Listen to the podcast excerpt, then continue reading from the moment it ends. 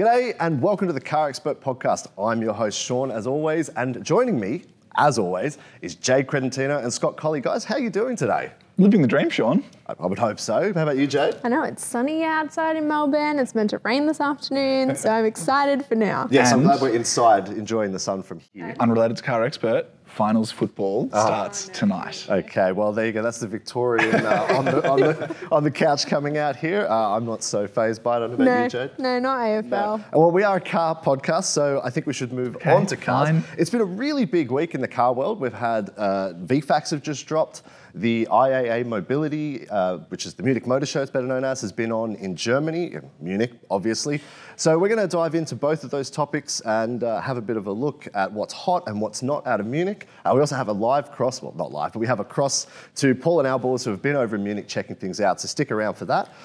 I'm keen to see this because I know that those things are really hard to film Yes. at these motor shows because Yes. you're filming, all of a sudden, there's 18 German TV reporters who want to film in front of the same car. I want to know if they got through it uninterrupted. Yes. Uh, well, uh, spoiler alert, they didn't. But it wasn't. it wasn't another reporter. It was actually a security guard, and you will see that coming up. So it's um, yeah, something to look forward to. But let's get straight into it. VFACTS uh, have dropped this month. Now, if you don't know what VFACTS are, it's basically the a monthly reporting of all new car deliveries. It's not sales; it's deliveries of new cars. So that's where the numbers come from.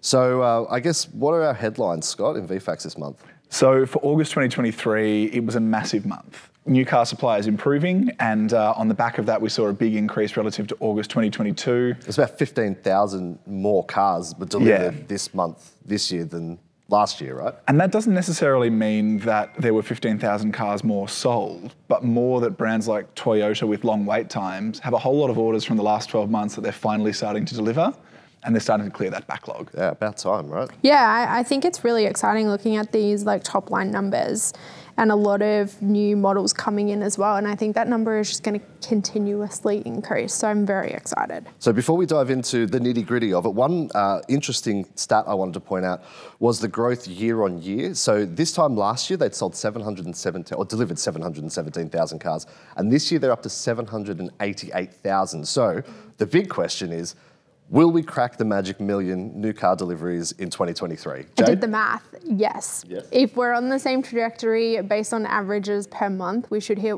just over 1.1 million, which is very exciting. Crystal Ball Credentino. Yeah, that's not That's really good. I like that. I mean, that is an, an impressive number considering what, there's about 13 million registered vehicles in Australia. Yeah, and there's what 23 million people. Yeah, like so- it's it's crazy. Remove all the Give or children that take. can't buy cars. Well, yeah, well that's what I mean. That's like a that- lot of that's cars. a lot of cars. That's a lot of cars. Yeah. A lot of, especially we don't manufacture anything here. Everything's coming in through ports. That is really impressive. But let's dive into some of the numbers now, Jade. I know you've got a little list prepared there, um, and you want to talk about something in particular. So I'll let you take to the Ooh, stage to start with. Um, well, look, I think you've got obviously two ways to look at it. You can look at the top 20 brands and the top 20 models, both of which Toyota seem to be quite comfortably in both. Not a And- huge yeah, surprise, that right? is the normal situation in Australia. From what's really interesting here, uh, Toyota since May has had a massive increase in their deliveries, which we did expect after you know clearing all that backlog. But as of August, I'm going to count here from my notes: one, two, three, four, five, six, seven categories in this month's VFACTS go straight to Toyota.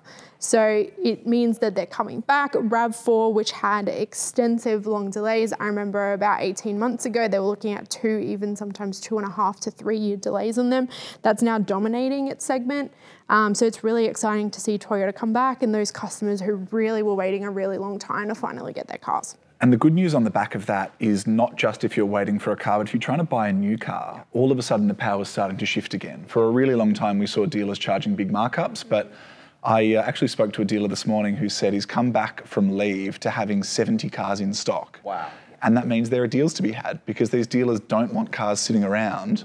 Rather than paying you off against another buyer and making you pay more, they're going to give you a deal. They're going to throw in servicing, something like that, to get the car off their lot. Yes, so I think the, the big penalty shootout this month went between the Hilux and the Ranger, unsurprisingly, but there was uh, two cars difference, uh, which is Which is amazing. It's yeah. like yeah, had they had Ford squeezed three more cars on the boat, that would have uh, the game for them this month. So very impressive, and I think uh, year on year we've seen big a big increase in Ranger sales. Now we've got to remember this time last year. the old Ranger was on the way out, the new Ranger was on the way in. So it's not a great uh, statistic to look at year on year. But to see uh, to see them bring it to Hilux, uh, especially considering how much uh, Hilux demand there's been over the last few years, is, is really impressive. The other key stat when you're looking at Ranger and Hilux sales is the type of sales they are. And this data, which is put together by the peak body for car makers, splits out 4x2 and 4x4 sales. And the Ranger dominates the 4x4 sales, which are the Wildtraks, the XLTs, the expensive ones where Ford really makes money. Toyota still sells plenty of those, but its lead over Ford is in the 4x2s, which are the ones that go to That's all the fleet, the workmate, councils, yeah. things like that. mining So Yeah. fleets, that sort of There's thing. about 30% of the Hilux sales were 4x2s, right? So that's, Yeah. you're talking workmate, single cab, yeah. Um, the, the all cheaper council cars, with lower margins on them that go to big fleets that don't necessarily want all the bells and whistles. They just need a car that will work non-stop for them. Yeah, that makes sense. That makes sense. The other uh, surprising one that sort of crept up here is Isuzu, isn't it, Jade? Uh, I always have a little soft spot for Isuzu in the VFACTS charts. I think they only have two models, and still both models are always in the top 20. Um, not always, but most of the time in the top 20.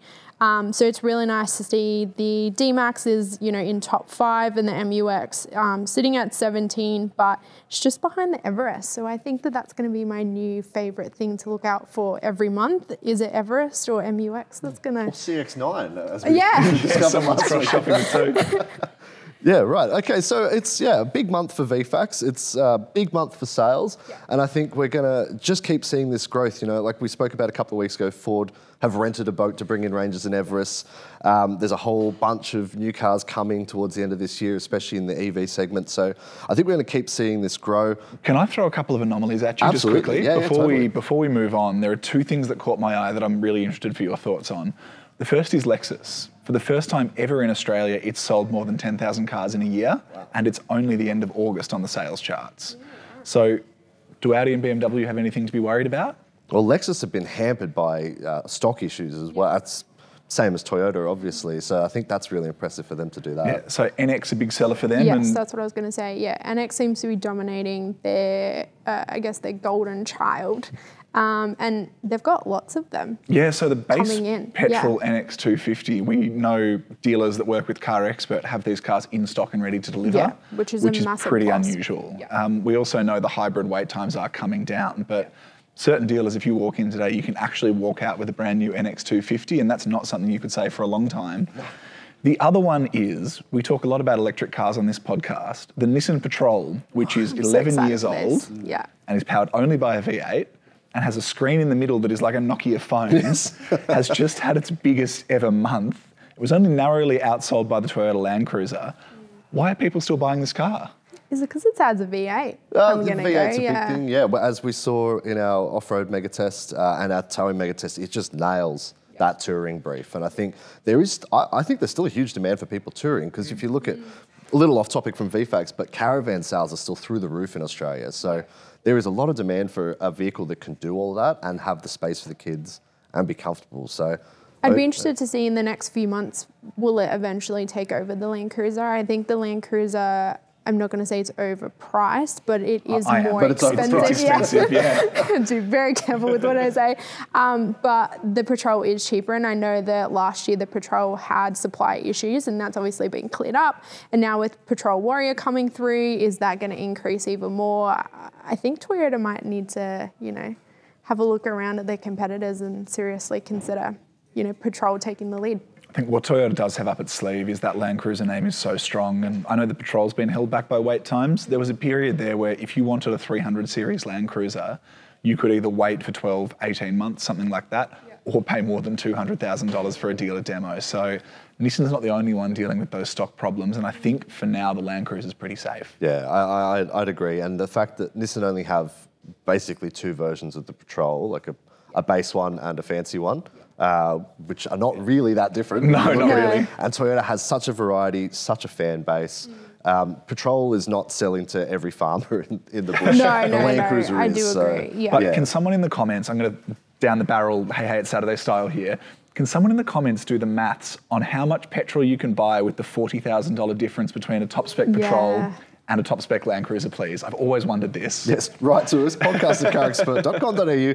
Uh, if you're a math whiz and could figure that one out, we'd love to know that. Or Uh, not a math whiz, just have a calculator. Yeah, well, yes. I don't know how one of those works. I don't know about you guys. Uh, we might ask Siri later. I studied journalism for a reason. It's not numbers. Well, there you go. I think that wraps up VFACTS for this month. A lot of great stuff happening. We will put a link in the description of the show uh, where you can read the Car Expert article with all the details, all the breakdown. There's a lot of really interesting stuff there.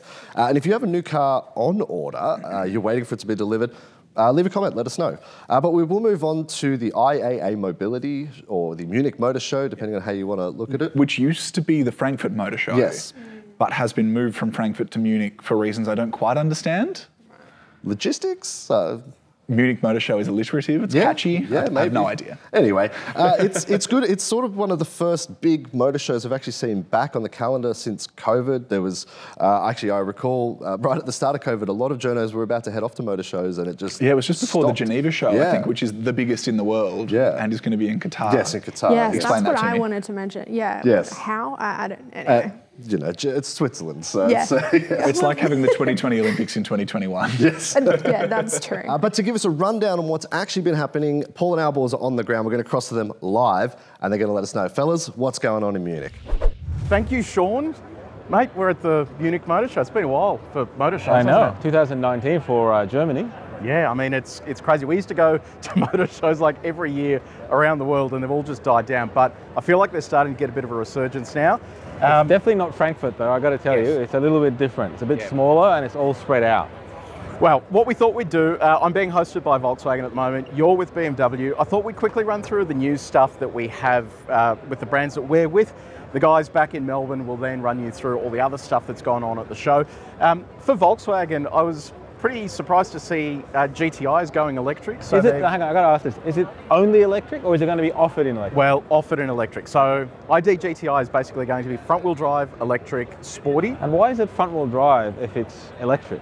Well, I think they want to preserve GTI, right? And they've got GTX stuff, which is all-wheel drive and sporty and stuff. So I, I think to me, they just want to keep that branding, and it seems like they want to capitalise on that branding to make it work. The thing I'm a little concerned about, they're saying it's coming in 2027. 2027? Yeah, and they said it was 90% complete. It's like, how have you not got it ready to go? So, uh, but they're saying that uh, Hey, they good want- for us internal combustion fans. well, yes.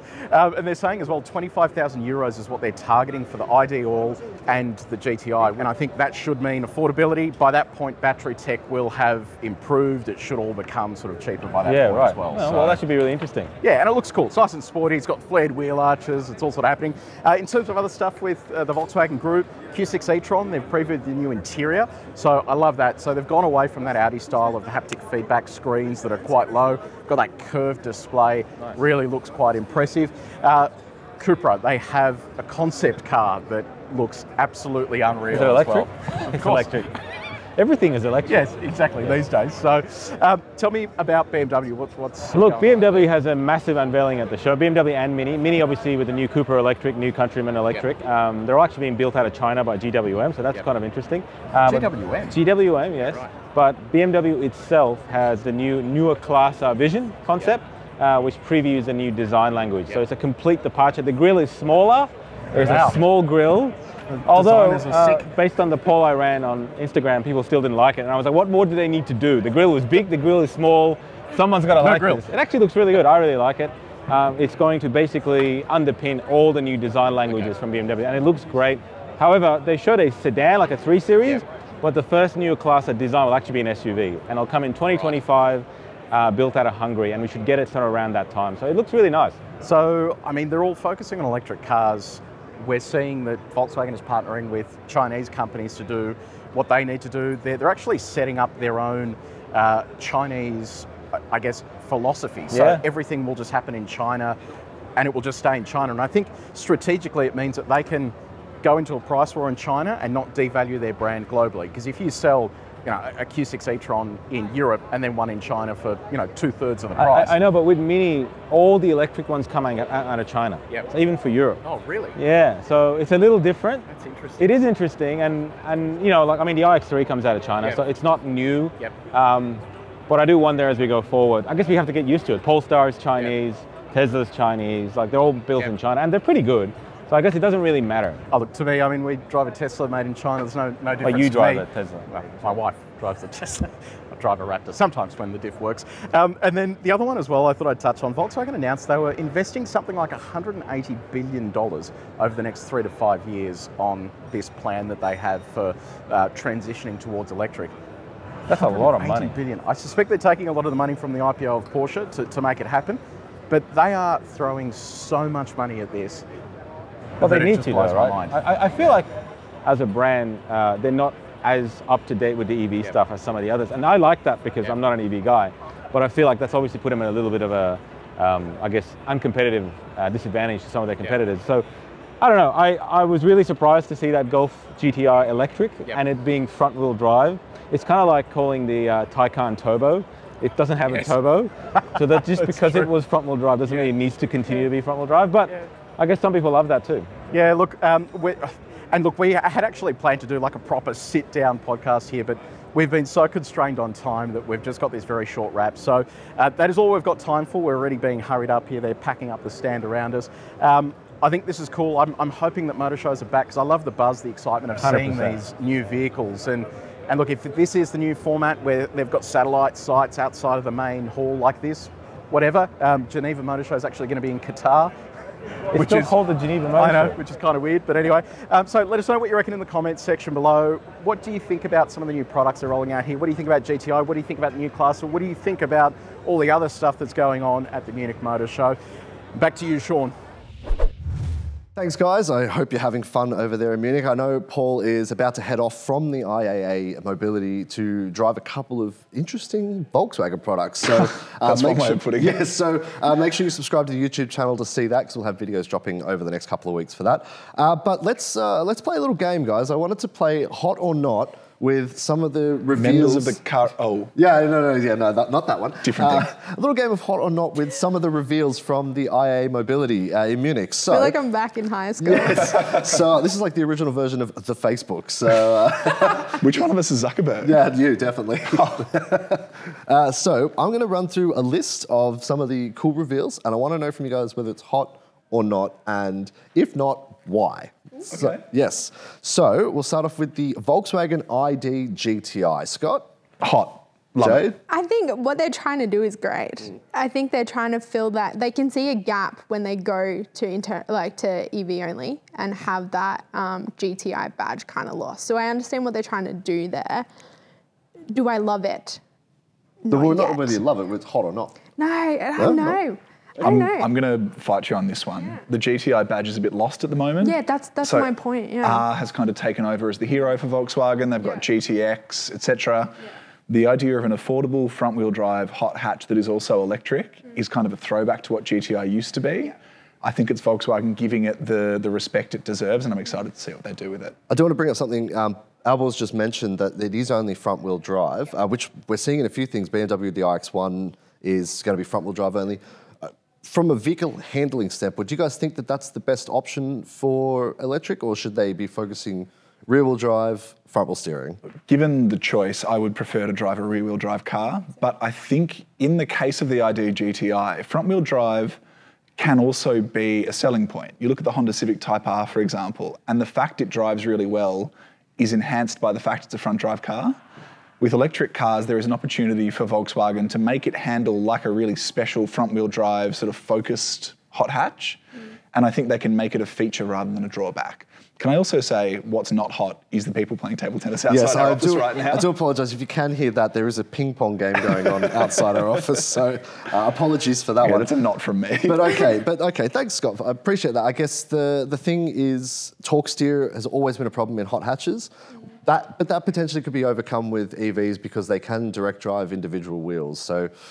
I, don't, I guess we'll have to just wait and see what happens with that one. Uh, okay, next one. Uh, I know this is hot, but let's see what you guys think. The Cupra Dark Rebel. What do you think? I am here for it. Okay, that's a hot from Jade. Scott? Yep. I'm actually a. I'm a. Can I give it like a tepid? Oh, come on, it looks like a Batmobile. It It's looks awesome. like a Batmobile, but I don't understand why we're bothering with 100,000 euro Cupra. I think their whole thing at the moment is affordable sports cars. They make a $3 million Beetle. Like, it's, the Bugatti Chiron's at however much now. No, I. I, I know they do, but if, if you're Cupra, I love the idea of a Cupra sports car, but in my head it was always an affordable kind of people's sports car. And we know that this might have Porsche Cayman bits underneath it, the next gen car. It might cost less than 100,000 euro. Awesome.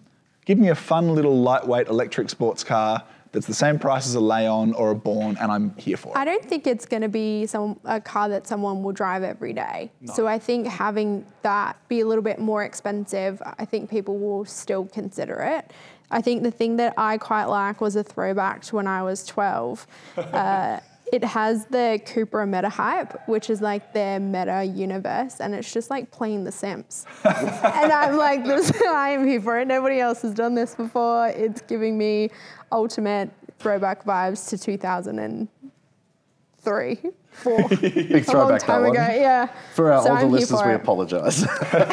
All right. Simsies. yes. Uh, okay, so I'm probably going to botch the pronunciation of Yeah, this go on, give us your best German Uh, accent. The, the BMW New Class. No, what do we think, Scott?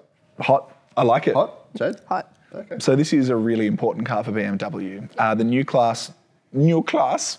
Uh, oh God, I'm going to regret that. All right, class, yes. The new class name is a nod to the cars that essentially saved BMW in the 1960s. So this is not something they bandy about lightly. And it's their next generation of electric cars that are going to have really fast charging, longer ranges, competitive performance, and thank God, cleaner designs than current BMWs. I'm very here for it. All right, this, uh, this is one that's probably going to raise some eyebrows uh, in, the, in the viewers, but the BYD Seal U. Jade? It's my favorite kitchen camera. cleaning product. I, uh, I put a big tick next to Okay, it. okay. Um, Interesting. I like it. I think it's something that a lot of people, it's not too out of the box. It's not something that people like will be polarized by. I think it's very sleek, nice, modern design.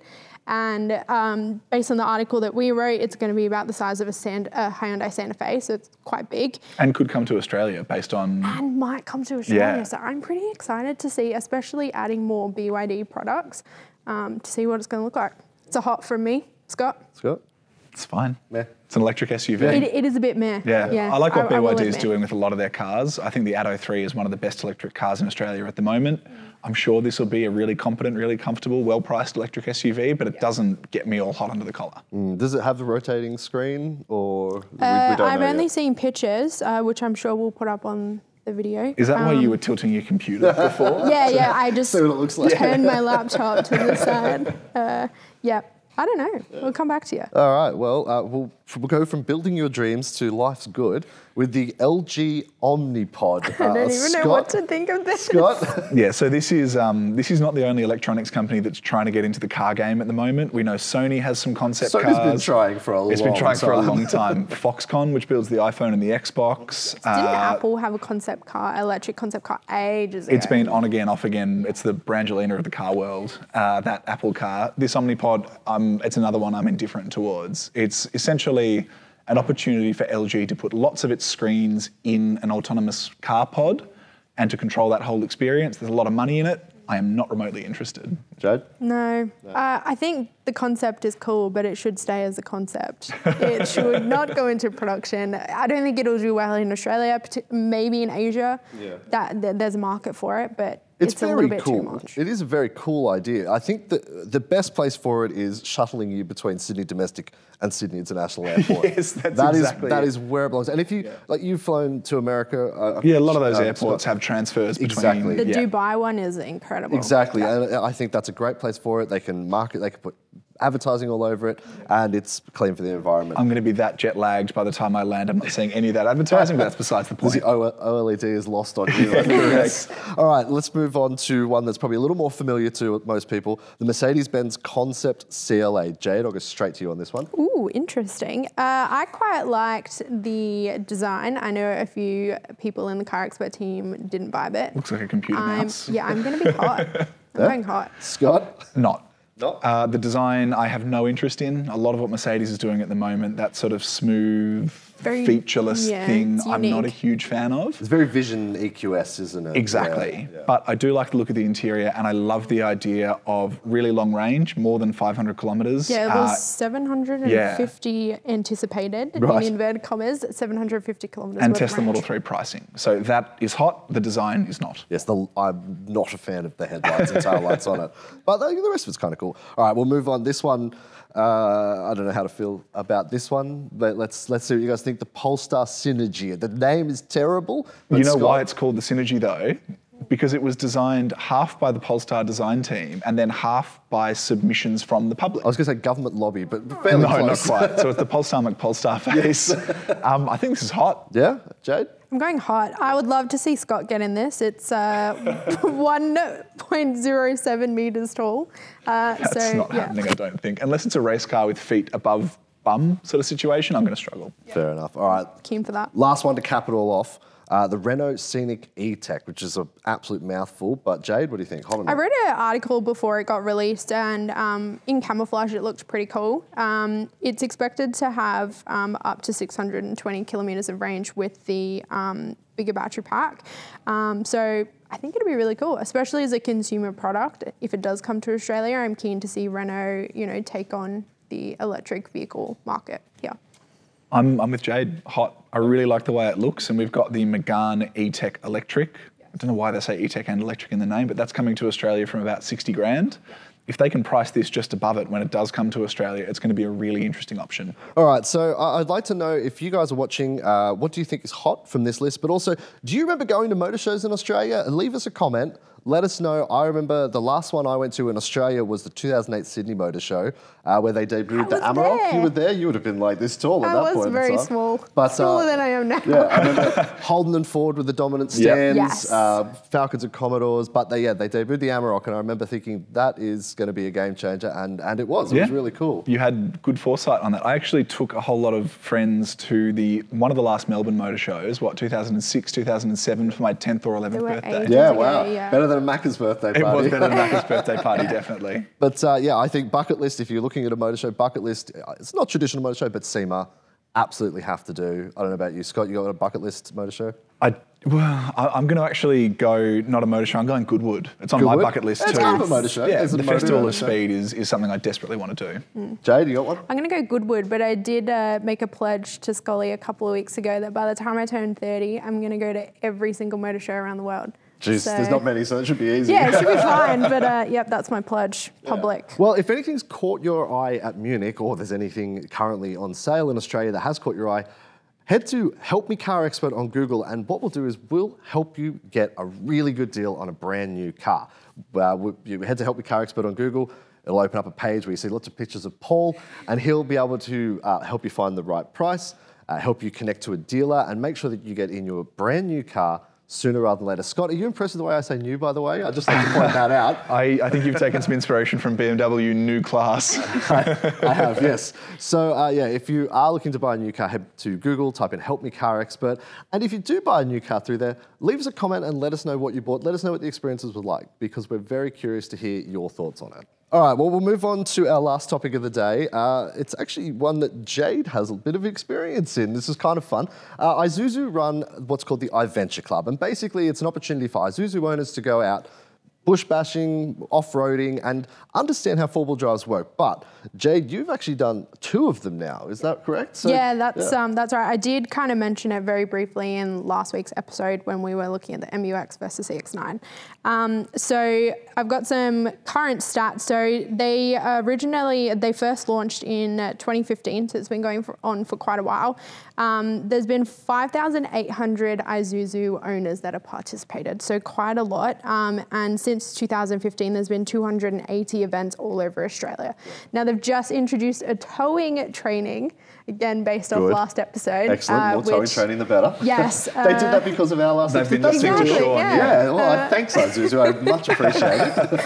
Um, so yeah, as you mentioned, I've done two. I'm looking forward to doing uh, another two later in the year. One will be a towing one, and the other would be uh, on sand.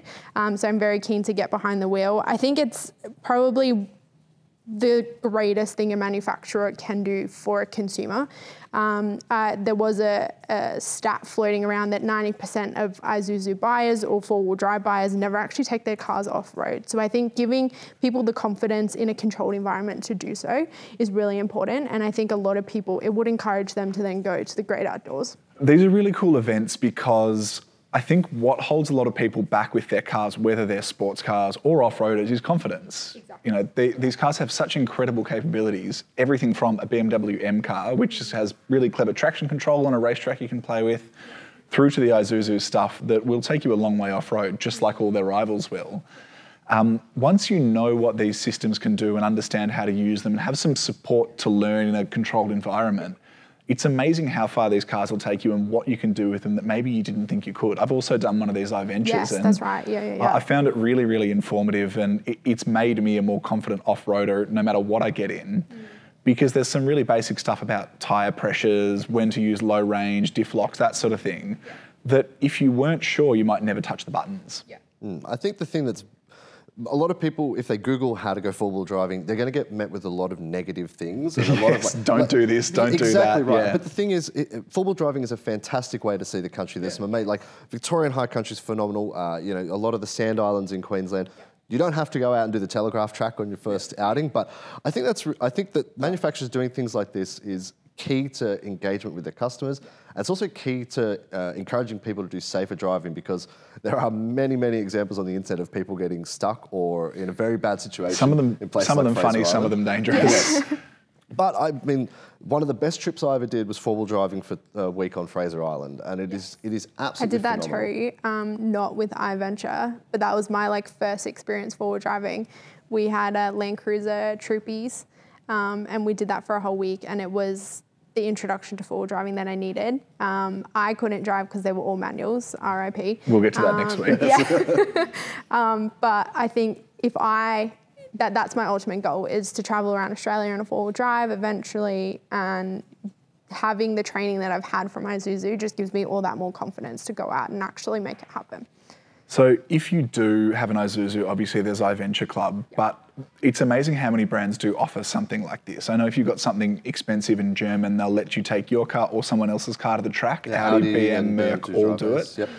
Um, interesting also is Hyundai does a really good job with this with its N festival. If you've got an i20 or an i30 or a Kona N, you can go to these N festivals and drive your car on track with other what they call enthusiasts. Mm, well, how'd they come up with that one? Yeah, clever, hey.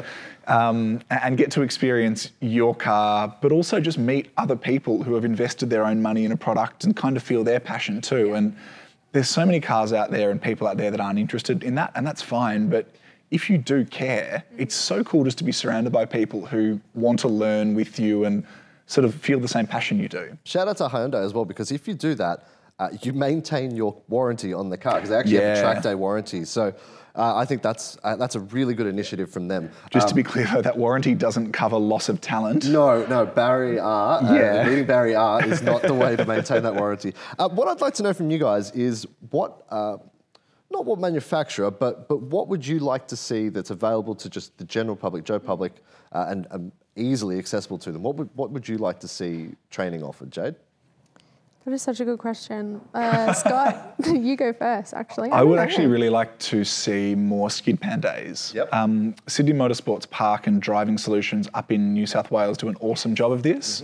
In Victoria, it's less prominent, but you can essentially rock up in whatever you've got and try to get your car's car sideways on a wet skid pan, learn about car control, and kind of get it out of your system is probably the best way to put it. If But you also learn a lot of dynamic handling of like what to do. So I know they do emergency brake and steer in the wet, which is uh, something that a lot of people have to do in real life, but don't really know the, what a car's going to do when they do it. So it sort of ticks both boxes on the training front, and just that if you like cars and you have a BRZ, go and do stupid stuff on the skid pan. Don't do it on the public road. It, it makes it so much easier and gives people somewhere to enjoy this stuff in a safe environment. Come up Yeah, I think, yeah, I totally agree. I think Isuzu's got like the four wheel drive stuff kind of handled over there, so I don't really want to repeat it again. But uh, recently I have uh, wanted to learn how to drift. So I am going to go with Scully on this one um, after seeing the i30N. Um, I'm not going to release too many details. Ioniq Uh, 5N, sorry, not the i30N. Yes. Yeah, exactly. Sorry, that was a momentary lapse of uh, Anyway, um, yeah, so the Ioniq 5N drift, that's going to be my new bucket list thing to do is learn how to drift. So I'm with Scully. All right. Well, hopefully, uh, if you're watching uh, Mr. Albanese, we'd love to see some government funding behind this. Uh, 100% of Australians surveyed. yes. Uh, I do have a quick question that's come in from YouTube. I'm hoping you guys are able to help me out with this uh, a little bit. Twin Rotors on YouTube wanted to know how long do you keep your personal cars for? As I get older, I'm holding onto my cars for longer. Previously three to four years, but now over seven. So has there been a shift in car ownership in Australia? Scott, I'll, I'll throw it to you first. Uh, that's a really good question because I have owned cars for 12 months, all the way up to much longer than that. And I know people in my family have very different approaches to it. A lot of people, if they're leasing, turn their cars over every three or four years because that's a pretty standard lease period.